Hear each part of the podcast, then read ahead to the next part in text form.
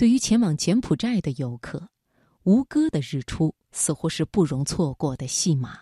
这个被称为最美日出圣地之一的地方，那各色朝霞、五重宝塔的轮廓与倒影，还有弥漫着的苏醒气息，以及那摄人心魄的美，总是引得人们接踵而至。接下来就请你听香港作家马家辉的文章《日出吴歌》。心灵不再孤单，因为你我分享。读心灵。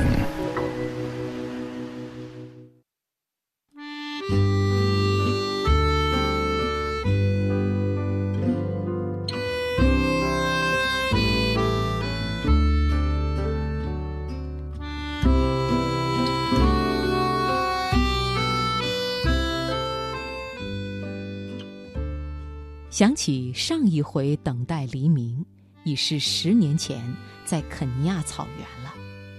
不，当时是追逐黎明。凌晨五点，搭吉普车摸黑前进，朝东，仿佛跟太阳有约在前头。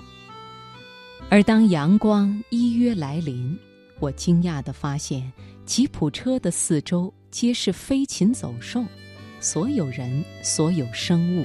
用沉默参与完成日出的庄严仪式。这一回才是真正的等待。凌晨五点半从酒店出发，十分钟已到吴哥窟前面广场。黑暗里，各自用电筒或手机照明前路，找到了荷花池，各自在池边堤上占据位置，远眺庙塔尖顶。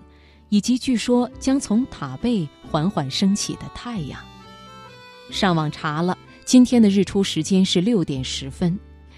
除了有个游客用手机播放陈年老歌，其他人无不保持寂静，仿佛任何一点杂音都是对这场约会的亵渎。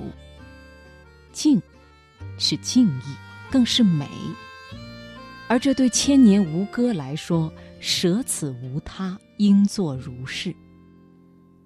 吴歌在简语是城的意思，窟便是庙洞庙寺。吴哥王朝开启于公元八百零二年，但到了八十多年后的耶输拔摩一世，才以巴肯山旁的吴哥城为都。往后短短二百年，已有多任君主的起伏更迭。长者只有五六十年，短者更是十一二年。世上唯有日出日落是永恒的存在。到吴哥窟看日出是观光的指定动作，问题是太阳自有性格，并非想看便看。云厚了，成其掩护，他便让你白等一场。你没办法生气，你生气了，太阳也懒得理你。一般常用太阳公公来形容太阳是雄性，月亮则叫月亮姐姐是阴性。但时代早已不同，太阳也可以非常阴柔，说不来便不来，或者来了说不让你见到便不让你见到，谁都控制不了它。于是这个清晨，坐在吴哥窟前，唯有官人。荷花池旁有一位银发养老先生，从打扮穿着上看，应是法国人。旁边坐一长发女子，亦是法国女子。猜想他们是忘年恋吧？沉静眺望庙塔，偶尔互看一眼，眼里尽是情意。而情意是美与敬意以外的人生献礼。对吴歌。